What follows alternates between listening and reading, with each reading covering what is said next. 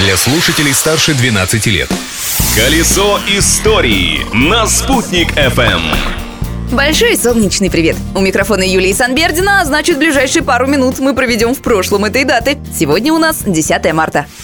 События дня. В этот день, в далеком 1564 году, в Москве вышла первая русская печатная книга. Называлась она «Апостол» и, по сути, представляла собой учебник для духовенства. В книге было 267 листов, по 25 строк на каждой странице. Ее создатели Иван Федоров и Петр Мстиславец набирали лист за листом без малого год. Тираж печати составил около 2000 копий. До наших дней сохранилось чуть более 50 изданий. Но не все были рады такому прогрессу. До появления печатных станков книги тиражировались с помощью переписчиков. Специально обученные люди просто переписывали текст вручную. Побоявшись, что их труд перестанет быть востребованным, переписчики подожгли мастерскую книгоделов, и им пришлось бежать в литовское княжество княжества. Личность дня. А именинник этого дня – заслуженный артист РСФСР, народный артист Башкирской АССР, актер и режиссер Ахтям Абушахманов. За создание высокохудожественных образов Салавата Юлаева в спектакле «Салават» и Хакима Каримова в постановке «Красный Паша» Ахтям Ахатович удостоился престижнейшей государственной премии Республики Башкортостан имени Салавата Юлаева.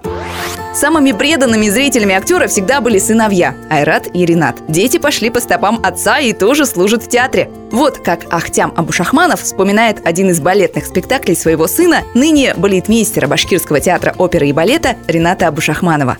После спектакля зашел, обнимаю, поздравляю, говорю сына. Он весь мокрый. Я говорю, сынок, у тебя же вся одежда мокрая. И говорит отец, у меня четвертый костюм уже мокрый. Вот так вот. Старший сын именинника дня – режиссер драматических спектаклей. Вместе с младшим братом Айрат Абушахманов создал спектакль «Зулейха открывает глаза», который удостоился самой престижной театральной премии страны «Золотая маска». Праздник дня. Историческая картина этого дня была бы неполной, если бы мы не упомянули это событие. В 1720 году в этот день Петр I подписал первый в России государственный акт «Генеральный регламент», в нем, помимо прочего, было распоряжение создать во всех государственных органах архивы и новую должность – актуарис, или, как его называют в наши дни, архивариус. Так что поздравляем всех работников архивов с профессиональным праздником и благодарим за нелегкий труд, без которого не было бы и этой программы. На этом наше путешествие по истории дня окончено. Но завтра отправимся в новое, ведь прошлым нельзя жить, напомнить его необходимо. Колесо истории на «Спутник FM.